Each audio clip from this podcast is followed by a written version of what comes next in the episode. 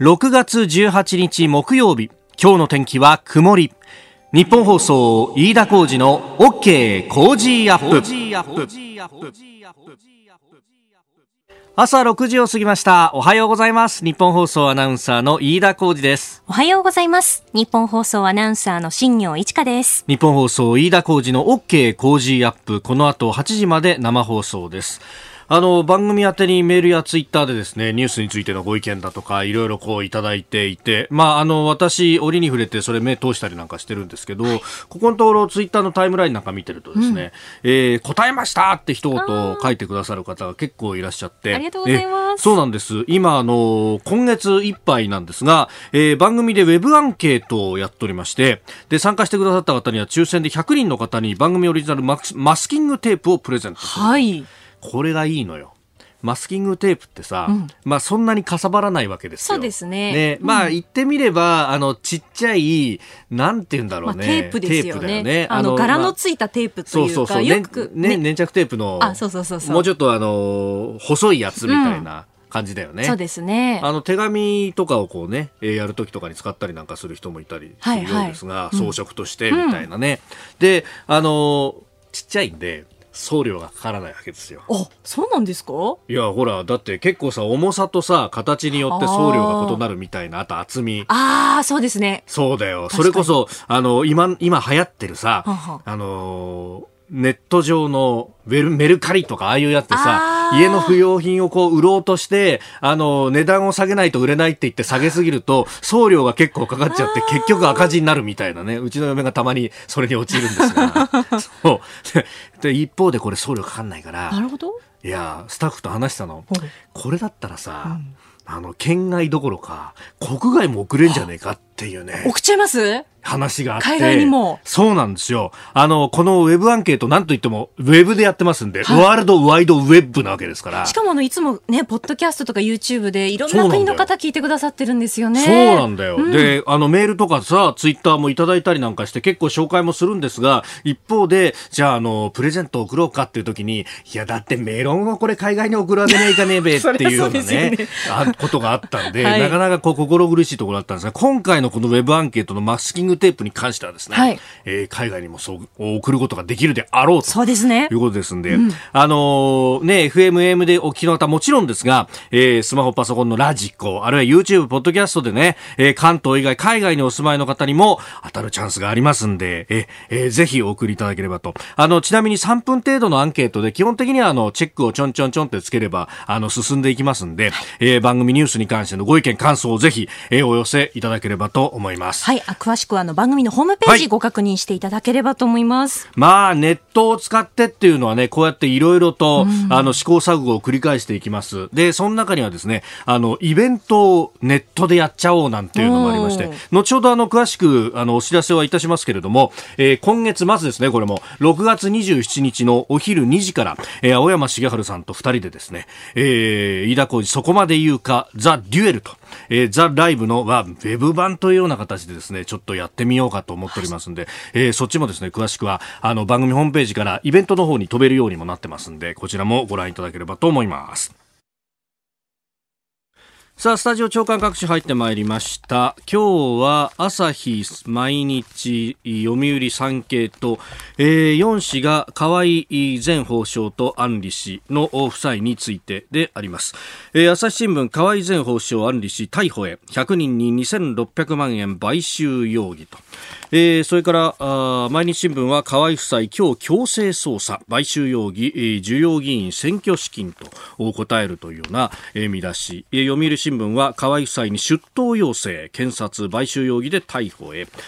えー、産経新聞河合夫妻今日にも逮捕買収容疑自民離党届を受理というふうに出ております、えー、先ほど共同通信も速報を打ってましたが検察当局は公職選挙法違反の疑いで、えー、前法務大臣の河合克行衆議院議員と、えー、妻の安里参議院議員を今日逮捕する方針を固めたというようなことが出てきております。今日にも動くというところ。えー、であります。まあ、あこれについてはね、あのー、河合克行氏の方は、あの法に戻るような政治活動を行ったことはないと疑惑を否定しているというところです。まあ、この辺、捜査の行方というもの、まあ、今後ね、出てくると思いますけれども、これはもう見守ると。まあ、東京地検からも人が行ってますし、まあ、この先、東京の事務所等々も含めて、いろいろと捜索等が入るんだろうというところです。えー、一面、東京新聞は原発災害3密対策棚上げという、まあ、屋内避難ということになると被爆防止との両立が困難になるんじゃないかということが出てきております。まあ、あの家の中でも換気などはなかなかできづらいとフィルターを通してじゃないとできづらいということもあるんですけれども、まあ、でもこれは一つのヒントとなってというのはあの原発事故の時は確かにあの屋内避難ということで外に出るとダメですよとかあるいは、えー、原発の近くに関しては、えー、はい立ち入った場合には、えー、逮捕されますと。罰則付きで、えー、立ち入りを禁止するというようなことが、えー、公の権限としてできると。これあの感染症対策の文脈だとあの外へ出ることを縛るっていうのはできないんですが実は災害対策基本法の文脈でいけばですね、えーえー、人の行動を制限するというのは実はできると。これ、あの、官僚の人に、あの、ちょうど、緊急事態宣言が一番厳しかった4月のあたりで聞いたんですが、いや、これ、災害対策基本法の文脈でいくと、外への外出とか、あの、そういう行動制限というのを厳しく縛ることはできないことはないと。えー、その場合に、えー、避難する場所というのを自宅あるいは屋内というふうに、えー、指定をして、外で歩いたら、え、罰則ということはできないことはないんだよと。日本だってそういうことを想定する部分はあるんだよと。まあ、ただこれは、あの、官庁の権限の問題で、災害対策ってことになると、国土交通省の権限になると。で、えー、感染症対策になると厚生労働省の権限になると。その辺の権限以上だとかっていうのがうまくできるかどうかが問題なんだという指摘があって、まあ、あのこの辺あんまり議論になってなかったんですけれども実はあの憲法を変えるというのが、まあ、もちろん一番あの、ねえー、正当なというかまっすぐな方法ではあるんですがそれ以外にもこういう方法があるんだと、えー、一面からいろいろ見えてまいります。一面紹介でした。あなたの声を届けます。リスナーズオピニオン。この OK 工事アップはリスナーのあなた、コメンテーター、私、田新業アナウンサー、番組スタッフ、みんなで作り上げるニュース番組です。えー、この後6時18分過ぎ、ここが気になるのゾーンでは、えー、尖閣諸島の周りを含めて日本の守りというところ、東アジア、さらには太平洋情勢について、えー、ちょっと語っていこうと思っております。えー、そして今朝のコメンテーター、明治大学准教授で経済学者、飯田康之さん、えー。取り上げるニュースですが、まずは5月の貿易収支、それから国会閉幕、えー、北朝鮮情勢、えー、そして改正科学技術イノベーション基本法、えー、さらに東京都知事選の告示というところを取り上げてまいります。さあ気になるニュースのご紹介です。尖閣諸島周辺の日本の領海の外側にあります接続水域に関してですが、えー、中国の公の船公船が65日連続で侵入ということで最長を更新しました。2012年に尖閣諸島が国有化されて以降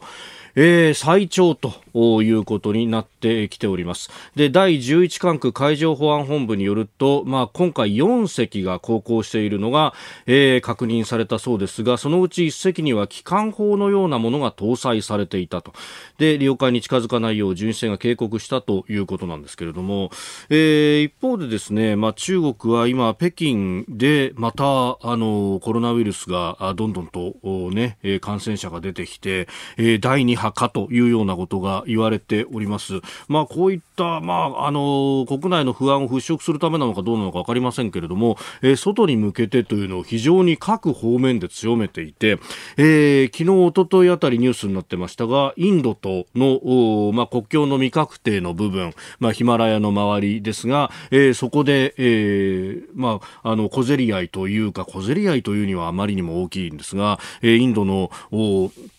兵士20人が亡くなったと、まあ、これはあの一説にはですね、えー、中国側にも被害が出ている、亡くなった人も出ているなんてことも、あのインドのメディアなどは報じてるんですけれども、中国側はそういったことには言及しておりません。えー、またですね、えー、台湾の上空にも航空機が侵入したということがありまして、えー、これ、時通信がね、あの報じているんですけれども、えー、台湾の国防部は17日、複数の中国軍機が、えー、17日ですから、昨日のお昼頃に、え、台湾のなあ西南の空域に飛来し防空識別圏に一時入ったというふうに発表したと、えー、Y8 型輸送機と戦闘機の J10 だったということで台湾側が空軍機を急破し警告したことを受けて間もなく県外に出たと。いうような、まあ、こういったプレッシャーもかけていると。でじゃああの日本の南西諸島に関してはどうだというと月曜日に、えー、またあ中国かどうかは、まああのー、これ、えー、防衛省側はあの特に言及はしていないんですけれども、えー、防衛えー、防衛省の統合幕僚幹部の、まあ、ツイッターのところにですね、えー、16日付で、えー、昨日東シナ海で領空侵犯の恐れのある航空機に対し航空自衛隊の南西航空方面隊の戦闘機が緊急発進し対応を行ったということが出ております。15日月曜と、まあ、このところこういったことを強めている。で一方で、えー、アメリカ軍の方はですね、えー、今あなんかアメリカの海軍協会によるとなんですが、えー、太平洋の海域に3隻の空母を出して、えー、警戒監視に当たるというようなことが出てきております。あの、一時、えー、コロナウイルスが空母の中で、えー、かなり蔓延して、ね、セオドア・ルーズベルトという船では1000人単位で、えー、患者が出たなんていう話があったんですが、そのセオドア・ルーズベルトも含めて、えー、3隻体制で、えー、今、警戒監視をしていると。おかなりこのあたり、あんまり日本で報じられてはいないんですが、えー、緊張も高まっているとというようなこともあります。まあ、そんな中で今度、ポンペオ国務長官と、えー、中国側は外交トップと言われる楊潔氏氏がハワイで会うというようなことも出てきていて、えー、国会が閉じてこの先外交の季節になってきているという感じがいたします。あなたの声を届けますリスナーズオピニオン。えー、日本でのコロナの対応、うん、明日19日から、まあ、あの全面的に、ね、緊急事態宣言後の自粛要請というものも解除になるということでありますが、えー、東京多摩市63歳会社員の達さん、えー、県のまたいでの往来旅行、明日から解禁となりますが、各地の方々どう思ってるんですかね、東京本としては、えー、地方に行って大自然に浸りたいっていう思いでいっぱいなんですが、はい、東京の感染無症状者が訪れて毎日感染を広げたらだと思うとなかなか踏み出せないんですよねと。うんこういうところも徐々になのかなと。なんか居酒屋さんにお客さんが行くようになったりするのも徐々に恐る恐るみたいな感じだよって、えー、今日タクシーの運転手さんも教えてくれました。さあ、7時台はコメンテーターの方々とニュースを掘り下げます。今朝は明治大学准教授で経済学者、飯田康之さんです。おはようございます。おはようございます。よろしくお願いします。よろしくお願いします。えー、今日もね、えー、東京都知事選などなど、いろいろニュース解説いただきますが、うん、えー、コロナのね、えー、緊急事態宣言後というところで、うん、あれ、髪切られました？あ、そうなんです。あの、髪を切ったのと、ええ、あとはですね、はい、目の上にできた腫瘍を取ったので、まだ糸が入ってるんですけれども。あ、そうなんですか。そうなんですよ。でもね、なんか、あの、都知事選のニュースであったり、うんうん、まあちょっと今日は北朝鮮のニュースとかもありますけれども、はい、だんだんちょっとコロナ一色ってわけでもなくなってきてるなって感じますよね。うん。飯田浩二です。ここで OK 工事アップからお知らせですポッドキャストや YouTube でこのコンテンツをお聞きいただいている皆様。実はこの番組東京のラジオ局日本放送の地上波での生放送番組の再編集版なんです。えそしてこの時期ですが我々ラジオ業界は2ヶ月に1回お調べ週間というのがございまして各局いろいろと頑張っているという1週間でございます。えこの OK 工事アップは平日月火水木金曜日の朝6時から8時までの生放送でございます。地上波でお聞きでなく、まあ、ポッドキャスト YouTube でお聞きの方もですねもしもお手元に V とか R とかそういった会社からのですねお調べの連絡が来てるという方がいらっしゃいましたら皆まで言いませんが一つよろしくよろしくお願いいたします。平日朝6時から8時までの日本放送です。まあ、真面目な話をしますとこの結果で番組の継続が決まったりとかですねしますんで、まあ、これからもこの番組聞きたいなともし片隅でも思ってらっしゃる方がいれば一つご協力をお願いいたします。大事なことですんでもう一回言います。この飯田浩二の OK 工事アップは日本放送で平日朝6時から8時までの放送です。何卒よろしくよろしくお願いいたします。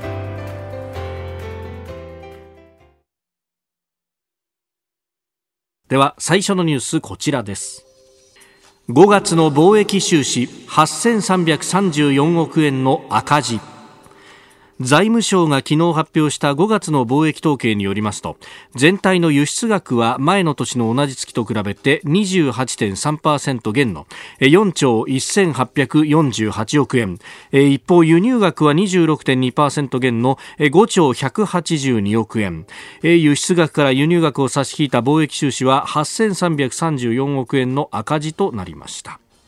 はい。まあ、日本の場合はですね、実はこの貿易収支っていう数字が、まあ、さほど、一国全体として重要ではない数字になりつつあります。で、まあ、今回の場合も大幅に輸出と輸入両方、まあ、3割近く減って、はい。えー、たまたまちょっと輸出の方が減りが、えー、1%、2%, 2近くえっ、ー、と、多かったっていうんで、まあ、えー、そんなに赤字だからどうのという話じゃないんですけれども、はい、えー、実際ですね、えー、なぜ貿易収支がそんなに大切じゃないかというと、現在日本ってお金を海外から何で稼いでるかっていうと、うん、むしろですね、お金を貸して貸した金が返ってくるとか、はい、子会社を作ってその子会社の利益がえー、まあ、日本に還流するとか、うそういうどちらかというと、投資の収益が中心なんですね。えー、ですので、えー、これからあの国際収支、こういったまあお金の貸し借りとか返済も含めた収支の悪化は、うん、そろそろもうちょっとしてから、はい、効いてくるんじゃないかなと思うんですけれども。いや、それにしてもですね、はい、えー、もう一つの大きな、あの、ニュースというか当たり前なニュースとして、ええ、訪日客ああ、そうですね。昨日発表された数字というと、もう一つ、訪日外国人数。はい。そうですね。99.99%減みたいなのが、はい。1700人ってまあね。えー、えー、まあ、これはもちろん、あの、出入国規制をしているから、あ当然なんですけれども、はい。おそらく私の予想では貿易は、うん、えー、すぐ回復します。うん、あのの輸出入については、はい、えー、立ち直っていくと思うんですけれども、はい、この訪日客についてはそうそう立ち直らないと思います。えー、これはもちろんあの入国規制してるっていうのが一つですけれども、これが外れたからといって、はい、さあ世界中の人が日本に観光に行こうとか、まあ、またはあ日本人ももっと観光に海外に行こうっていうふうには、まあ、正直ならないんですよね。で、えー、こういう状態ですと、はい、まずこれ世界各国で、えー、起きてるのがエアあつまりはあ航空会社あの経営が、はい、まあこれ立ち行かなくなるだろうと。で、すでにルフトハンザ、はい、あドイツ航空については、えーまあ、国が資本支援することが決まりました。はいおそらく JAL、ANA についても、だってこの国際線にほぼ誰も乗ってないそうなんですよね。で、国内線も、はい、まだまだ全然回復していません。新幹線がちょっとだけ先週から回復してきたって言ってるんですけど。なんか有楽町の駅で電車待ってると、目の前に新幹線通るんですけど、うん、シェードを下ろしている窓が増えて、うん、あ、これ人乗ってるんだっていう。そうですよね。5月とか、うん、あの、あれ改装？そうそうそうそう。いや、行き先表示されてんな、みたいな感じでしたからね。そうそうそうなんですけれども、やっぱりエア、あの、航空便についてはかなり立ち直り遅いので、えー、この世界的にも、この航空会社っていうのの国有化、はい、あ事実上の国有化が進むことになると思います。そして、まあ、航空会社は、えー、こういう国有化事実上の国有化で乗り切れるんですけれども、はい、問題はここまで観光客が減ると、うん、宿泊業であったり、またはその関連するサービス業っていうのがかなり厳しい。はい。すでにもう、例えばあの、遊覧船、つまり観光で回る船、であったり、えーお土産物店であったり、えーなんだったらまあテーマパークみたいなものについても縮小や廃業を決めたこと、えーところがあります。えー将来的なね、えーうん。まあ観光需要の拡大とか復活何年後ちょっと結構時間かかると思うんですけれどもそういった既存の施設をどうやって維持するかうん。作っていくかっていうのも重要になっていきますね。内需を回すだけじゃなくってやっぱりこう公の部分での施策っていうのが必要になそうですね、えー公的な支援必要だと思います。えーまずは貿易収支そして、えー訪日外国人客数昨日発表された指標についてお話しいただきましたおはようニュースネットワーク。取り上げるニュースはこちらです。国会が閉幕与野党閉会中審査で合意。第201通常国会は昨日会期末を迎えました。立憲民主党など野党は会期を12月28日まで大幅延長し事実上の通年国会とするよう申し入れましたが与党の反対多数で否決、えー午後に法案の継続審議などの手続きを行い150日間の会期を終えております。いやー今回はもうコロナ国会という感じで、えー重要法案もですね、はい。多くがまあ継続審議または廃案という状況になってるわけなんですけど、はい。実は私自身はこの通年国会ええ。はずっと賛成えーと言いますか、えーしてたんですね。ん。で、えーただ、あ現在の日本の制度でなぜ通年国会ができないかというと、はい。えーその、すべての、おと言いますか、関係する閣僚が、ん。えーその議会に座ってなきゃいけないと。ああなるほど。で、えーそうするとですね、はい。つう外交、海外への、おまあ、交渉や視察や国際会議っていうのに、いまあ、出られるんだということになります。よくですね、やっぱり国会が閉幕すると、例年ですと、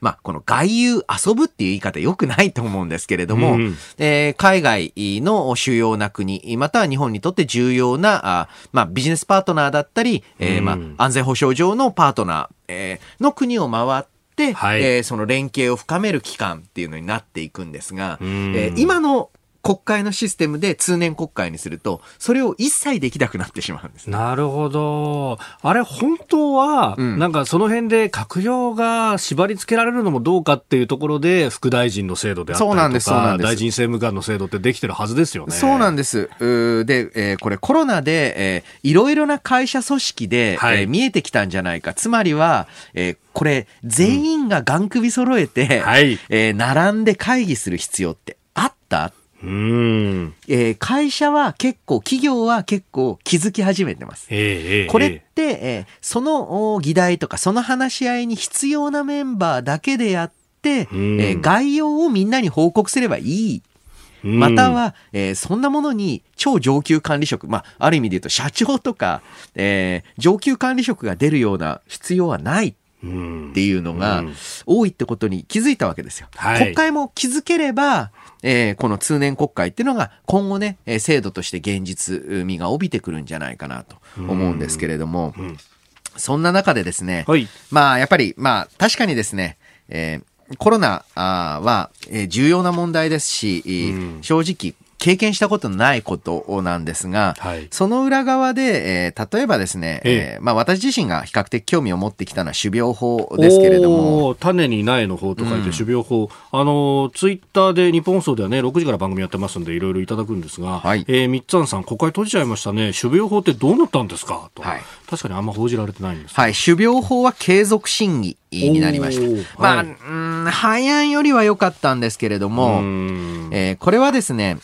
国際的なあ条約で、こういった、まあ、あ種苗、お種や苗の権利を守るう条約というのは、基本的に各国国内法を準用するんですね。うんその条約に加盟してると、国内法と同じぐらいの、規制であったり、えーまあ、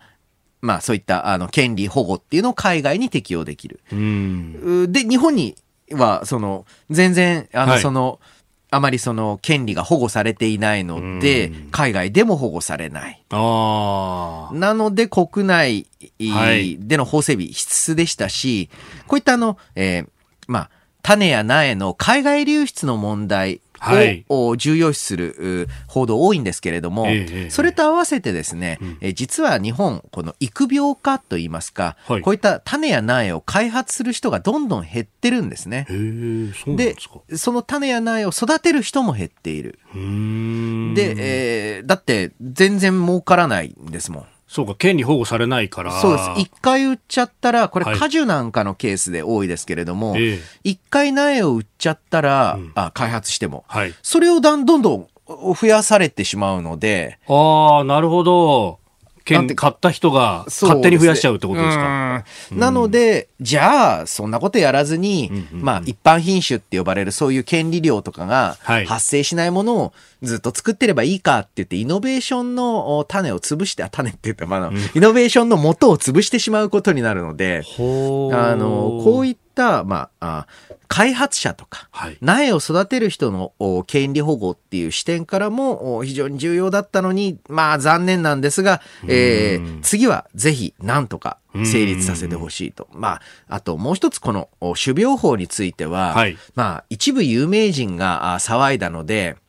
なんかそれに国会の議論であったりが流されるっていうのは極めて問題で、僕はあの、有名人の方が、えー、ツイッターであったり、はい、まあメディアで政治上の発言をするのはどんどんやればいいと思うんですよ。でも、そういった政治上の発言をしたんだったら、えー、ちゃんと討論にも出てきてよと。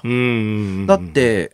その自分で意見を言ったんだから批判もされるだろうし、はい、議論もしましょうよ。うん、なんか言いっぱなしの思いつきみたいなものに左右されるっていうのは僕は非常に、えー、問題があると思うんですよね。うんうん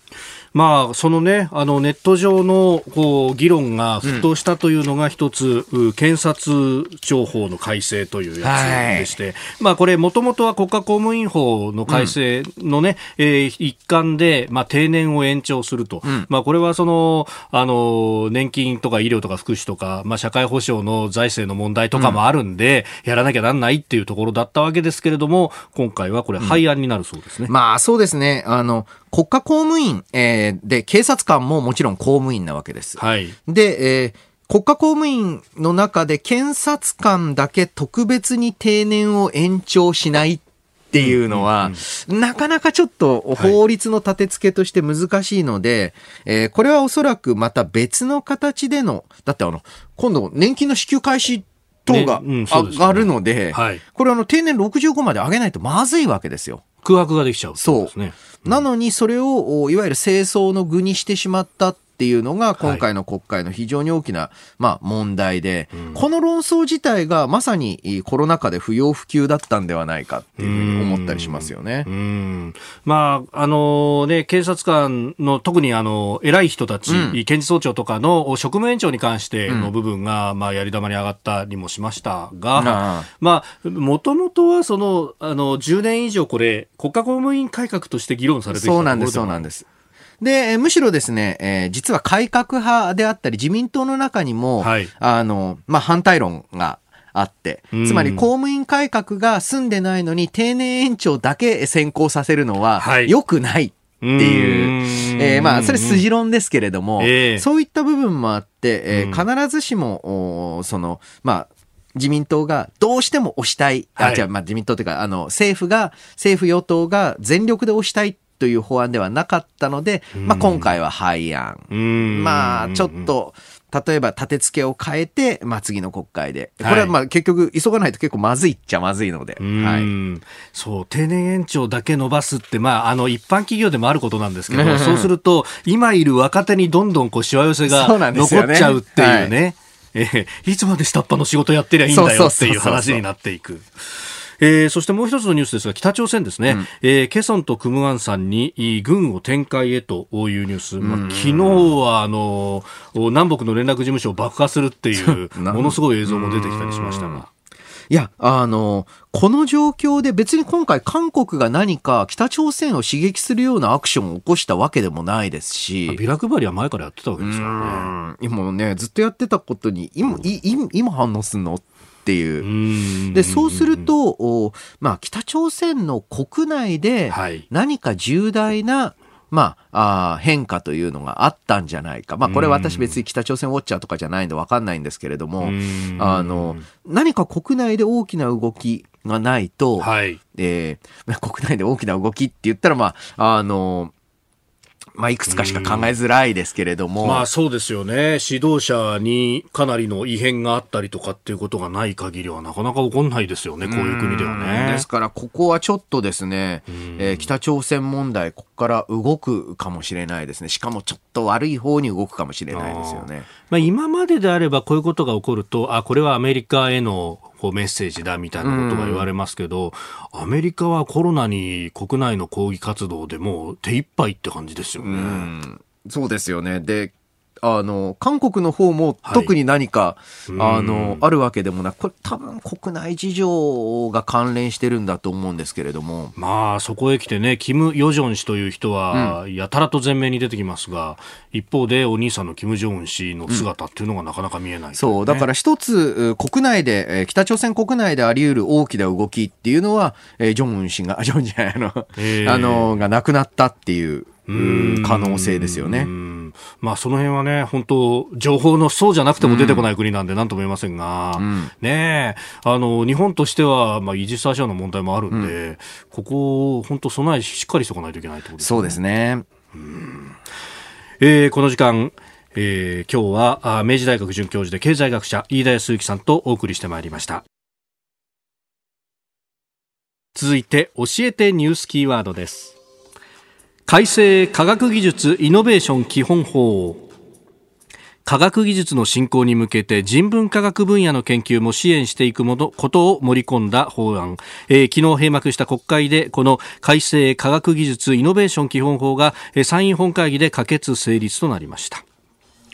まあ、25年前に科学技術基本法というものができて以来、はい、初めての本格的な改正と、うん、今回はイノベーションという言葉も入りました。はい。で、えー、さらにですね、現在のイノベーションの、まあ、主役を担うというふうに考えられているのが AI 人工知能なわけですけれども、はい。まあ、AI っていうふうに名乗っていながら、事実上、まあ、いわゆる機械学習って呼ばれる、まあ、一種の統計的な技法を使った様々な商品、えーはい、多く、まあ、開発されてますけれども、うん、正直ですね、この AI の普及を阻んでいるものって、はい、AI がまだまだ技術が進んでないからっていうよりは、うん、まずあの、その AI、例えばまあ一番わかりやすいのは自動車、車の自動運転について、はい、法律が整備されてない。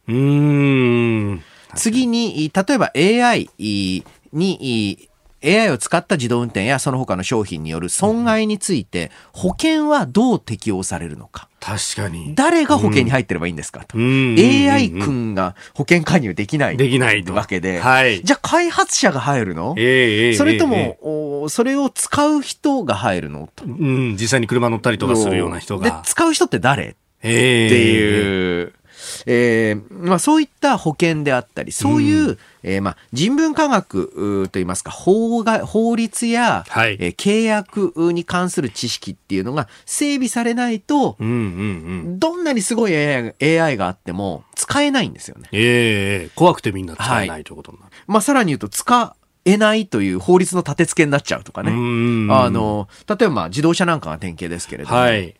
まあ、そういった形で実は新しいイノベーションを阻んでいるのは技術そのものじゃなくて、はい、それに適応した法律やあとは取引の習慣や、うん、あとはもっと言えばあ哲学とか倫理、はい、そういった部分なんじゃないかっていうところに注目した。なかなかまあ面白い意欲的な法律なんですけれども、えー、ここがですね、はい、科学日本の科学技術政策一つ悪いところで、うん、えー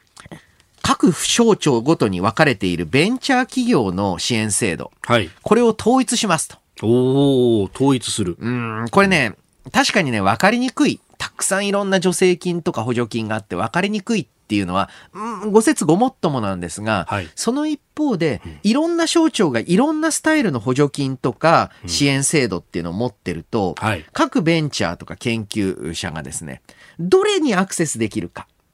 つまりあの、100個あれば、そのうち1個か2個は引っかかんだろうみたいな、あの、自分の、例えば経営規模とか、はい、あとはやろうとしている対象とか、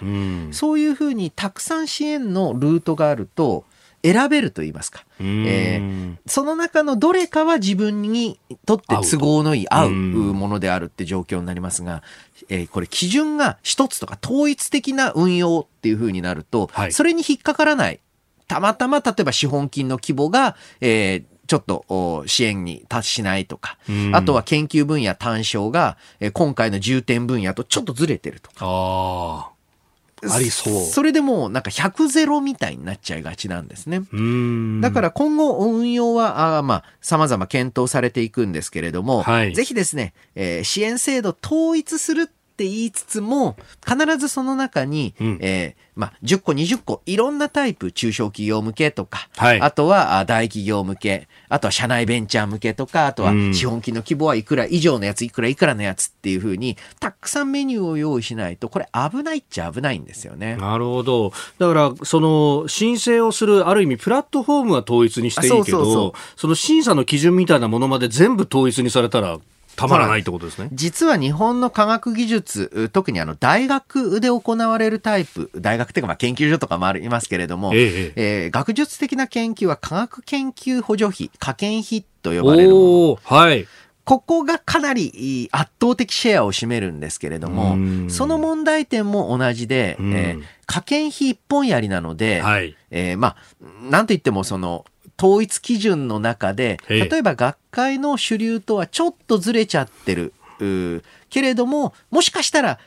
面白いかもしれない研究。はい。えー、いわゆる科研費の重点項目には入ってないんだけれども、実は後で20年後を振り返ってみたらすごい発見、えー、研究だったっていうものっていうのが女性を取りにくくなっちゃうんですよね。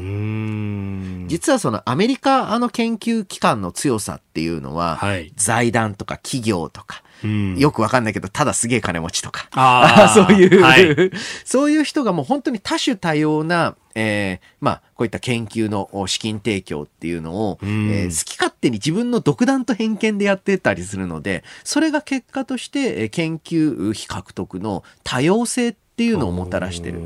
日本もですね、もちろん科研費を増額せよと、これもずっと言ってるんですけど、はい、さっさと研究に金使えよと思う反面、それ以外のルートっていうのも育てていく、そういった対策が必要なんじゃないかなと思いますね。日本が調子よかった80年代とかっていうのは、そこの部分を企業の研究所だったりが担ってるんですね。今はそれがそう、しぼんだので、で、うん、そしてあの日本だと、いわゆる特殊化が、あまあ、なんて言いますか、お金が余余ってんのかもしれないんですけど、すごいお金を持ってる人が、そういうところに谷町的にお金を供給するっていうモデルが、まだまだ少ないので、もっと増えてほしいですよね。そこに例えば税制の支援をするとかっていうのも手ですよね。はいえー、今日のキーワード、改正科学技術イノベーション基本法でした。メールもたくさんいただいてます。貞夫さん66歳、千葉柏市の方、えー、東京都知事選、新型コロナと猛暑の東京で本当にオリンピックができる主張を実施すると主張するのは難しいと思います。自分も実施してほしいと思うんですが、できないと考えるのが自然だとも思うんですよね、と。まあ、議論をしてほしいですね、というふうにいただきました。まあ、あのね、様々な論点あると思いますけれども、うん、まあ、そのあたりも、後ほど解説いただきます。えー、それから川崎市中原区の安明さん、えー、都民じゃないないんで、選挙権ないんですけれども、都内で働いてますし、注目してますと。まあ、確かに、都内で働いてるって人も多いし、その人たちも影響を受けるわけですもんね。うん、そうなんですよね。で、うん、今回の、まあ、えー、選挙、うん、争点が、あいまいちね、見えてこないっていう問題点もありますね。すねはい、続いて、ここだけニューススクープアップです。この時間、最後のニュースを、スクープアップ東京都知事選挙告示。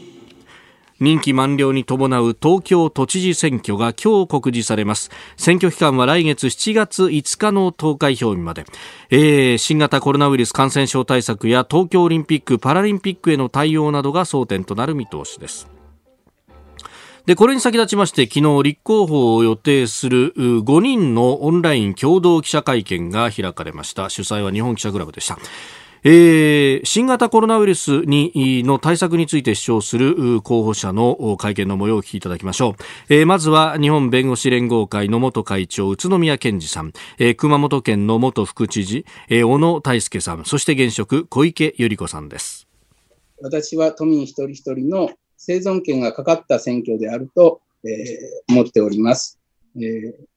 私があの都知事選で重視する政策はまず第一にコロナ災害から都民の命を守る医療体制の充実と自粛休業要請に対する保障を徹底して行うということです。都知事選が無風状態だということで、これをこのままでですね、論戦が起きないようでいいんだろうかというような問題意識がありまして、ただ一人で手を挙げさせていただいたということでございます。しっかりと安全で災害にも強くて、これから感染症にも強いやり方を模索していきたいこういう大きな視点を持っています。で今回は東京大改革2.0にしていきたい、えー、その柱がまた3つあります。都民の命を守ってそして稼いでいく東京を実現すること。それから人が輝く東京。都民ファーストで行財政改革、構造改革を行っていく。えー、続いて NHK から日本を守ると立花隆さん。令和新選組山本太郎さんです。やはりここは行き過ぎたコロナ自粛に対して反対するために立候補を決めました。少数派の声、えー、多様性を認めるそんな社会にしていくために頑張っていきたいと思っております。本当に頑張るべきは政治じゃないかと。経済危機とか災害とか感染症の拡大とか、それがあるたびに多くの人たちが生活困窮して、これつまずいても、住まいを失わず、のたれ死にせず、すぐに生活立て直せるっていう社会を作りたいんです。東京からそれを始めたい。そう思って立候補しました。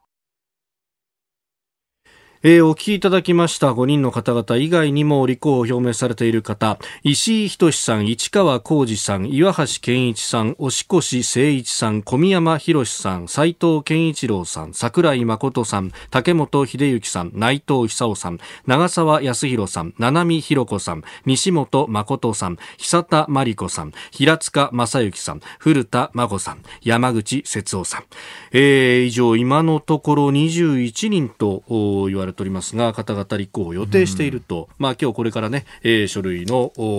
受付が始まるとい。うところですが、はい、争点がどこにあるんだということが言われております。どうご覧になりますか、うん、あのー、日本維新の会の小野さんがですね、はい、えー、まああご指摘指摘されているように、えー、今回の選挙もう正直言って無風なんですよ。あのー、この混乱下で特別な対立点が、あない中で、えー、現職有利は揺るがない。で、えー、私自身が注目しているのは、今回はむしろ2位争いなんじゃないかと。はいで、えー、その中で言うと、例えばですね、えー、小野さん、あ実を言うと、はい、小野さん、僕、高校の先輩で、大学でも同期で、あのそうなんですか。さらに言うと、まあ、あの維新の会だと柳瀬、えー、議員、あの参議院議員は僕、部活の先輩だったりで、で、音北も海上高校という、あなんかすごいね、やたら海上ばっかりの、あの、海上海の城って書く高校なんですけれども、ええ。えー、維新の関東組はなんでこんなに海上だらけなんだっていう、えー、状態ですけれども、あの、まあ、例えばですね、維新の会は、あ今、あの、大きなポイントがあって、はい、一つは、どうやって大阪っていうイメージから全国になっていくかと。はい。あと、そしてもう一つは関東にやはり知名度を上げて、うん、えー、来たる都議選、はい、えー、そして次はやっぱ衆院選ですよね、えー、それに対して知名度を上げていくかなので、どう2位を取るかが重要。はい、そしてもう一つは、あ比較的リベラル、左寄りでは、宇都宮さんと、山本太郎さんが両方立候補してる。はい、えー、えー、この状況で、まあ、えー、どちらが今、あの、まあ、左派とは、あの、山本王さんの場合、いわゆる反緊縮、うんはい、えー、もっと財政政策をやっていこう。東京都はもっと、まあ、税金を取るばっかりじゃなくて、都民に還元していこう。こういった主張っていうのが、いわゆる、まあ、リベラル左派の中でどのぐらいの支持を持っているのか。はい、えー、まあ、ある意味で言うと、もう、伝統的な、まあ、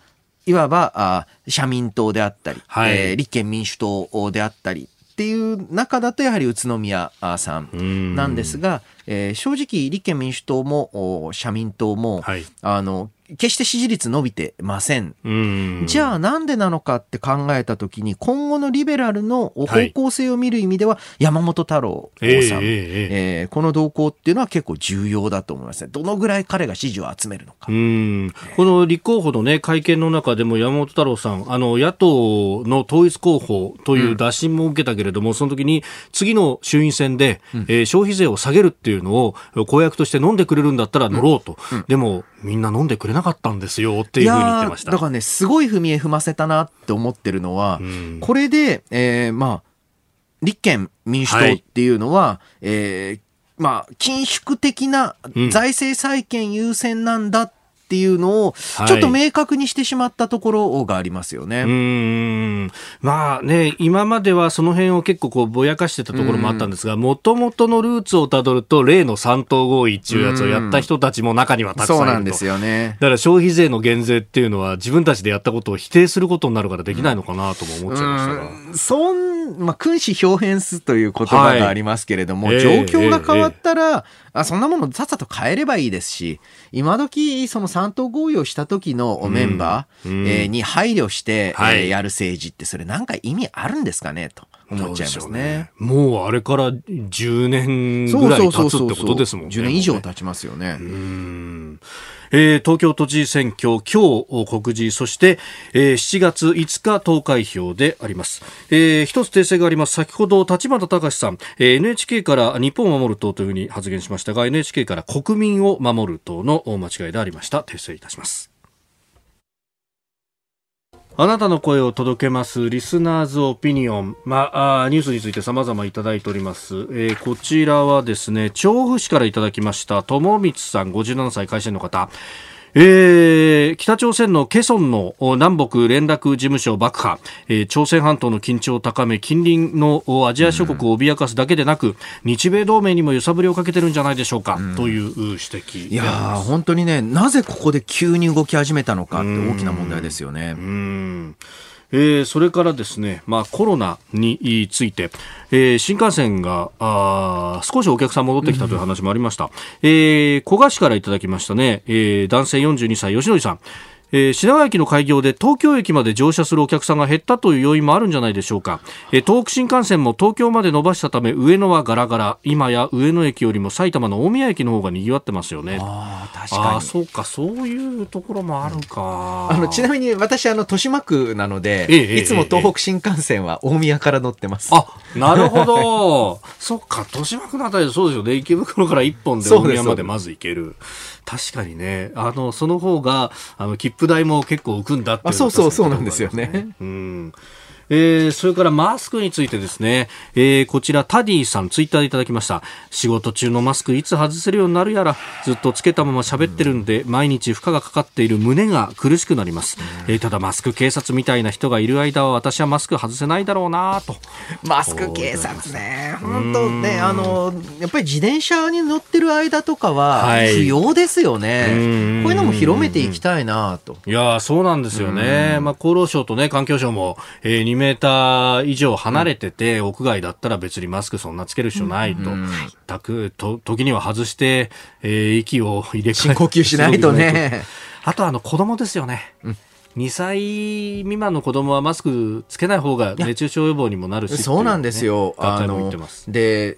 小さいお子さんとか、そのコロナで亡くなるよりも、圧倒的に熱中症やその他の病気で亡くなるわけです。うんで、えーまあ、コロナのお死者あ割合、または年齢っていうのを、はい。一回もうこの段階だからこそ、うん。メディアも落ち着いて、報告する、観察する、考える必要あると思うんですよね。うん。まあ、海外でも言われてるのは、やっぱりこう30代ぐらいまでの若い人たちっていうのは、ほとんど既往症なければ、えー亡くなるまで行くっていうのは、ほとんどないというふうに言われてますそうですね。あの、まあ、あの、年齢別のお死亡重症の割合を見ても、まあ、広く取ったら60前後ぐらいまではそんなにうん、じゃあ、どうするのか、まあ、もちろんあの、えー、症状なくても感染、えー、拡大には、えー、寄与してしまうので、はい、えー、その対策っていうのを、えーまあ、若手はあんま重症化しないっていう前提で考える必要ありますよね。うん。え今日もたくさんのメールツイッターいただきました。どうもありがとうございました。ポッドキャスト YouTube でお聞きいただきありがとうございましたこの飯田浩司の OK コージーアップは東京有楽町のニッポン放送で月曜から金曜朝6時から8時まで生放送でお送りしています。生放送を聞き逃したあなたぜひラジコのタイムフリーサービスで新型コロナウイルスに関しての最新情報ニュースやスポーツエンタメなどをぜひチェックしてください。さらにこの番組では公式 Twitter でも最新情報を配信中。スタジオで撮影した写真などもアップしています。そしてもう一つ私飯田浩司夕刊富士で毎週火曜日に飯田浩司の「そこまで言うか」を連載しております。こちらもぜひチェックしてください。